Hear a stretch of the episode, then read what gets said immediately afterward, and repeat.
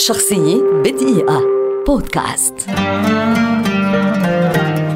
رجاء الجداوي. عارضة أزياء وممثلة مصرية شهيرة تعد من أبرز وجوه الدراما والسينما العربية في العقود الأخيرة ولدت عام 1938 في صغرها انتقلت من مسقط رأسها الإسماعيلية إلى القاهرة لتقيم مع خالتها الفنانة تحية كاريوكا التي تولت رعايتها. وفي عام 1958 فازت بجائزة ملكة جمال القطر المصري ما فتح لها المجال للعمل كعارضة أزياء ودخول دخول عالم الفن في العام نفسه عن طريق مشاركتها في فيلم غريبة لتنطلق من هنا مسيرتها الفنية التي امتدت لأكثر من 62 عاما قدمت خلالها الجداوي عشرات الأعمال في السينما والمسرح والتلفزيون. فمن ينسى حضورها في أفلام مثل حدوتة مصرية بوبوس دعاء الكروان تيمور شفيقة أمير الظلام ومسلسلات كثيرة مثل عائلة الحاج متولي للعدالة وجوه كثيرة حلاوة الدنيا ورد قلبي. هذا بالإضافة إلى تألقها على المسرح خاصة مع الزعيم عادل إمام في مسرحيتي الواد سيد الشغال والزعيم.